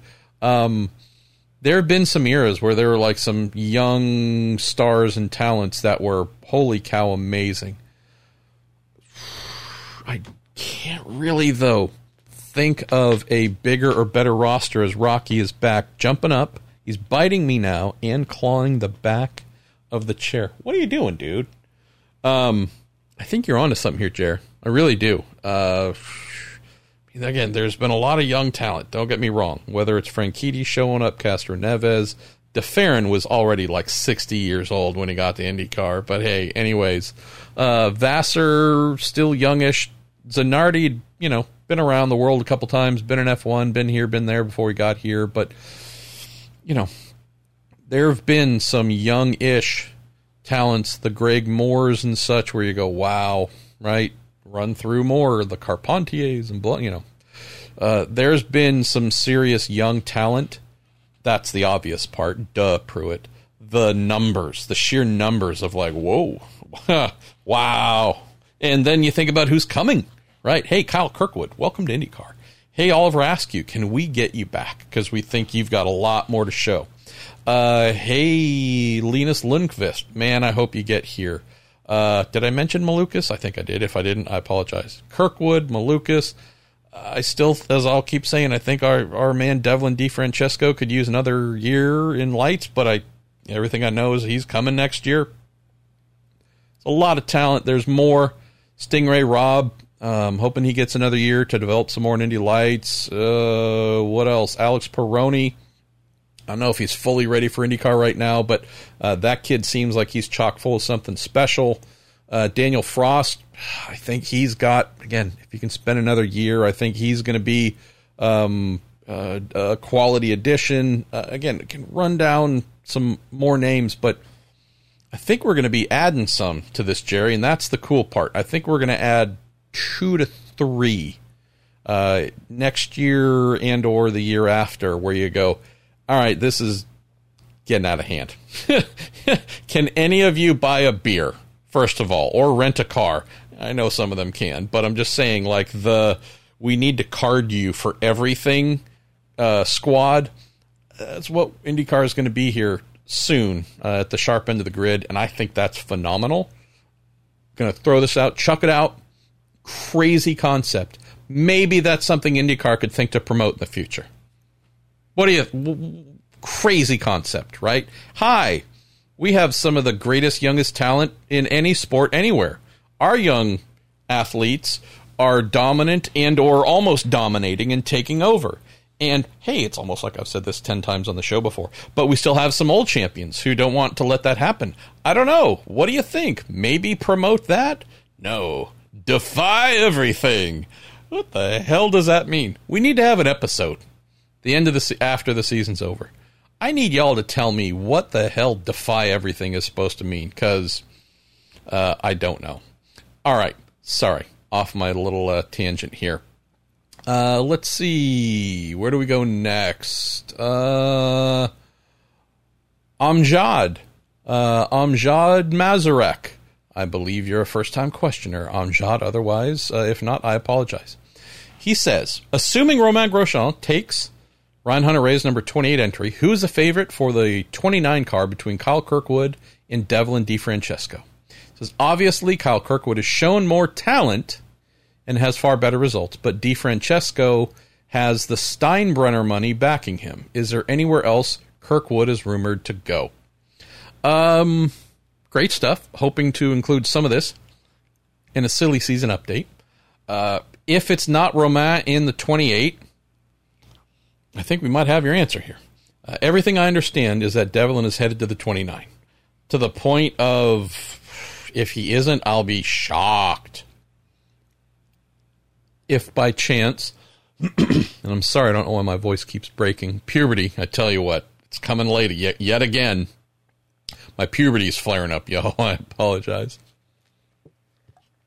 If there's no Romain Grosjean in the 28 and Ryan Hunter-Reay is not headed back, uh, I mentioned two months ago changes are coming to the 28 29. I know that Ryan recently in an interview with our great man Robin Miller said, hey, you know, it's time for a change you know, again, just telling you what I've told you on the show many times and put in print. 28 car will not have Ryan Hunter-Reay in it. 29 car will not have James Hinchcliffe in it. Um, this is totally separate from uh, Amjad's question. I'll get back to in just a sec. If you love either driver, if you are fans of either driver, even if you have tepid interest in either driver, and you plan on attending Portland, Laguna Seca, or Long Beach, or just want to say things on social media. Just be aware this might be the last three IndyCar races for the two of them, period. If that's not the case, it might be the last full time appearances for them in their careers. Um, would I expect one or both to be at the Indy 500? Of course. Am I aware of one or more opportunities for at least one of those drivers? Uh, yes. Um, am I aware? Again, aware of a lot of things. Got to put some of it in print. Can't put all of it. Usual routine. But just saying, for those of you who have some love for RHR or the mayor of Hinchtown, don't wait to tell them. And if you're not sure if you want to come out to the track or not, and I, who knows if you live out here on the West Coast or want to fly, just sharing. Uh, they won't be back in their current cars. There's no guarantee they're going to be in other cars. If you want to see them, you want to take photos, want to get a selfie, want to say thank you, want to do anything, um, don't wait. So, coming back to this, I know Amjad for sure that the Andretti team really, really, really wants Kyle Kirkwood to be in something that they do. If by chance things don't work out with Romain, um, I would wonder where that moves Kyle uh, in terms of interest in getting him in a car. So we know that they're talking to other drivers. We know that funding is certainly a thing. uh, that is needed for at least one of those two. Not sure exactly how much, but I keep hearing, you know, there's some seven figures worth of holes we need to fill. I'm unaware of Kyle sitting on bazillions, but hey, winning an Indy Lights championship and maybe being able to bring a little bit more with him from sponsors or whomever, like, could that get the deal done? Uh, potentially. So, if not there, I don't know where else Kyle would go. And I've mentioned, I've written that uh, he's known to have had conversations with Penske.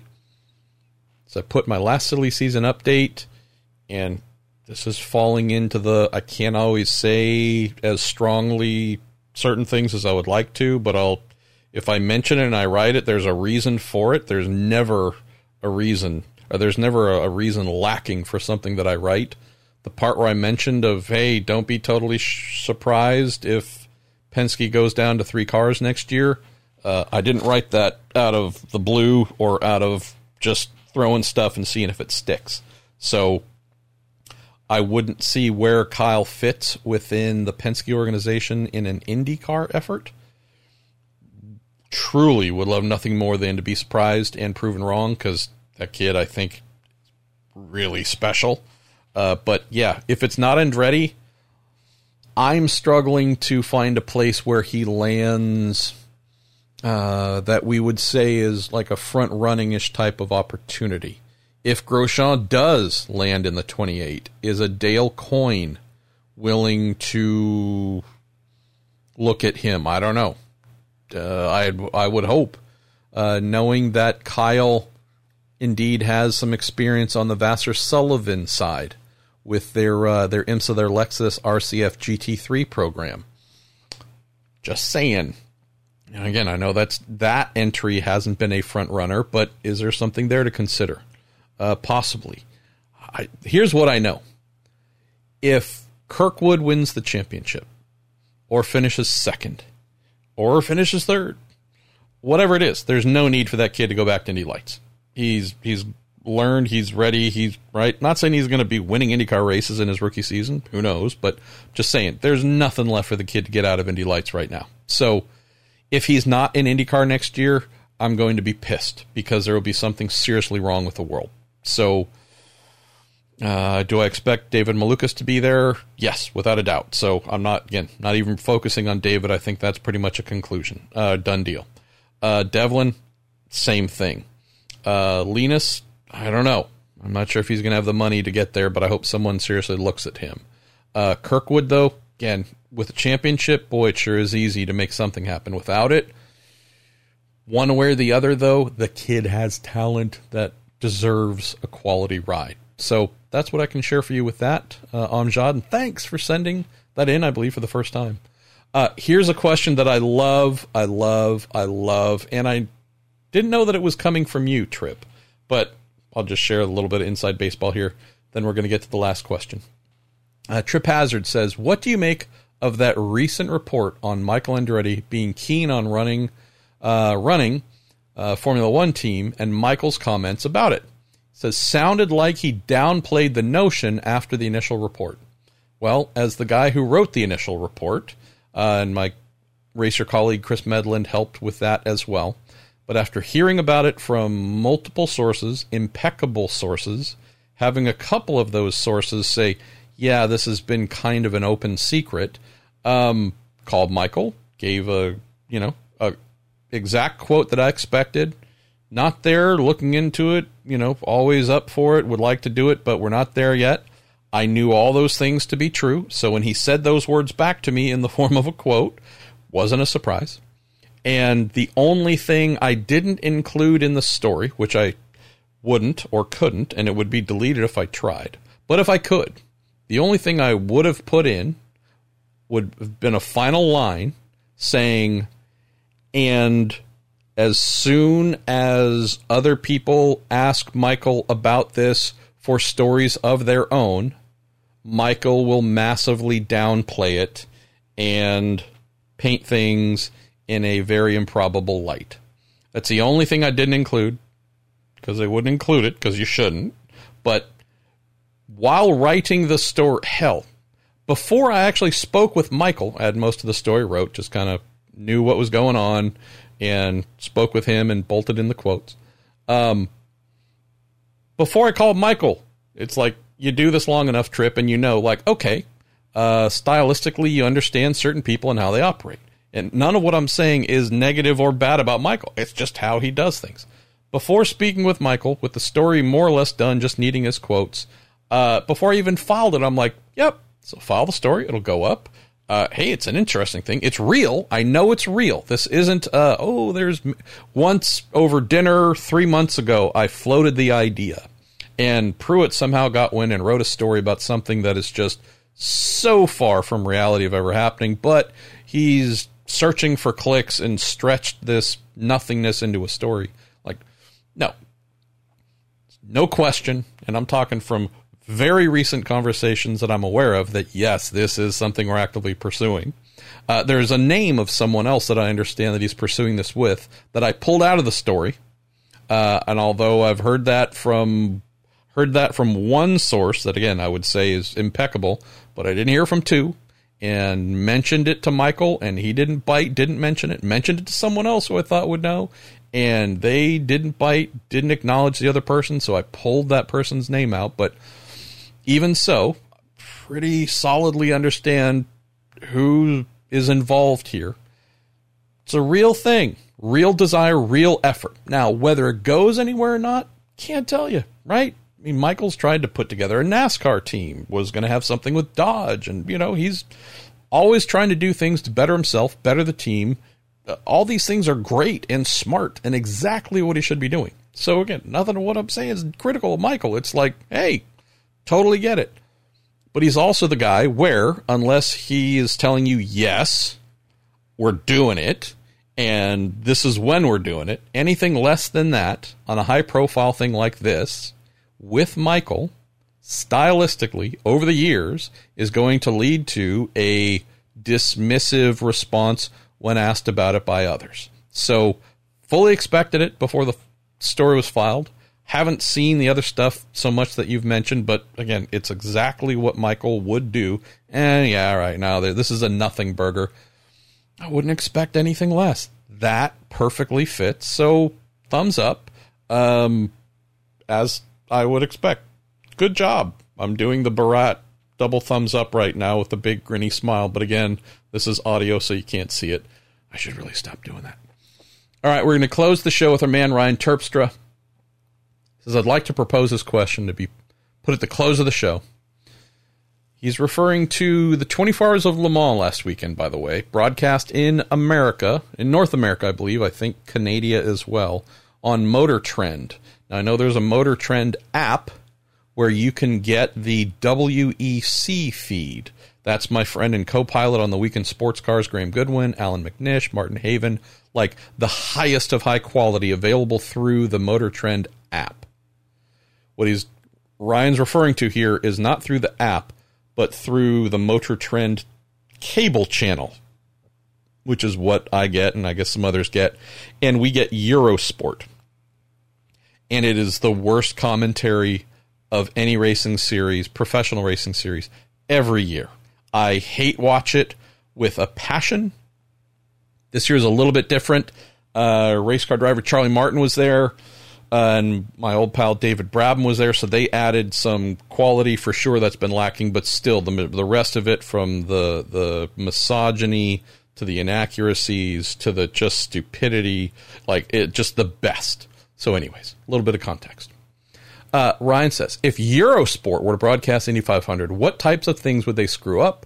For hashtag me personally, I think the first time someone makes a pit stop and they change tires at the same time as they refuel the car, they might be confused and ask why it isn't a penalty. Yeah, so oh, I, I hope some of you watched the 24 Hours of Le Mans last weekend using the the Motor Trend cable channels uh, commentary feed. How's this? One of the old codgers, while referring to IndyCar, called it Champ Car, right? Uh, that's always a blast where you you have someone reveal to you how much they do or don't know about what they're talking about. Where you go, so Champ Car last existed for one race in 2008. Really, the last season was 2007. So for 13 ish years, we'll just say more than a decade, this entity known as Champ Car hasn't existed. And yet, as we clearly understand, you fail to grasp any modern relevance to what you're talking about. So, yeah, we'll call this thing Champ Car. Just little insights. Um, from failing to understand the lead in the LMP2 class changed on the final lap to calling the wrong corners constantly. Uh, someone told me, and I, again, it's 24 hours, I wasn't able to see all of it, that they confirmed McLaren will be doing uh, LMDH. They'll be entering LMDH, which is amazing because I spoke with Zak Brown, McLaren racing boss, now head and leader of the Arrow McLaren SP team and whatnot. I spoke to him at about this exact thing and have great on the record quotes that I'll publish in a story that are no different than others that he said, where he's like, Yeah, no, we're not doing it yet. We'd like to, but we don't even have an engine that we could use. So, yeah, uh, hard to confirm when you don't even have a motor for the thing. So, anyways, um, tragedy, but hilarious tragedy. Like, if you're like me and you love bad movies, and I don't mean ones that are truly bad, like, it's just so low quality that there's nothing amusing or funny about it, but like, oh, you tried to do something big or serious and it was an epic failure like one of those movies, um, like Mac and Me, for example. Um, that's what Eurosport's Le Mans coverage is like to me. So Ryan asking about this and what kind of things they'd mess up at the Indy 500. Uh, yeah, I mean, first of all, they'd probably refer to it as a 500 kilometer race. Like that, I think would just be uh, absolutely normal.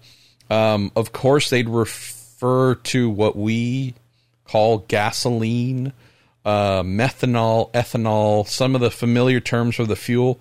Guarantee you they'd refer to it as petrol throughout the race. Uh, what else would they do?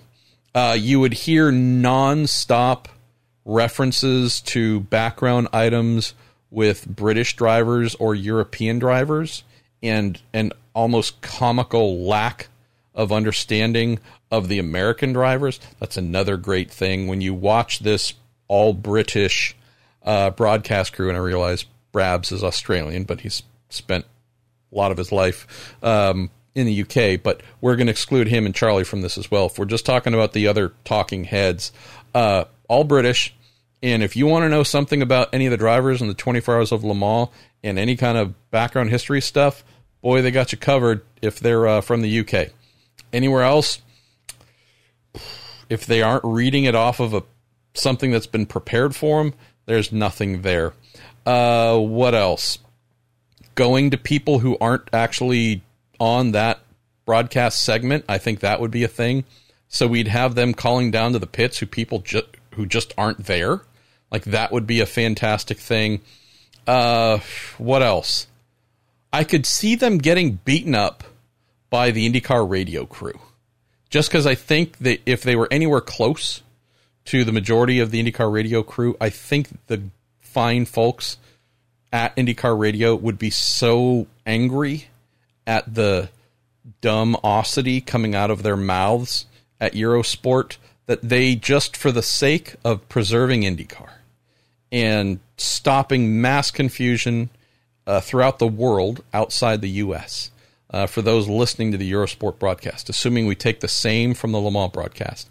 I think they would actually be doing the world a favor by just knocking all of them out and then taping their mouths shut in case they came to and felt the need to speak into microphones again. So, yeah, uh, uh, probably try and think of some more, I imagine, uh, at some other point in time, Ryan. I love the question. I hope some of you were able to hate watch the 24 Hours of Le Mans on the Motor Trend cable channel and just say thank you that we have fine people at NBC and IndyCar Radio and anyone else I might be forgetting that presents our races in whatever form, that they actually know what they're talking about, care what they're talking about, and aren't just spewing hot garbage the entire time. Well, speaking of, it's time for me to finish spewing my hot garbage. So I am Marshall Pruett. This is Marshall Pruett Podcast brought to you by Cooper Tires, the Justice Brothers, TorontoMotorsports.com. I think Sebastian Bourdais is going to be our guest on Wednesday. If not, uh, I'll see if Mike Hull's available. It seems like one of those two would have some fun and entertaining things to say. And I just said entertaining instead of entertaining, but that's okay. Maybe that's entertaining. I'll speak to you here in a couple days.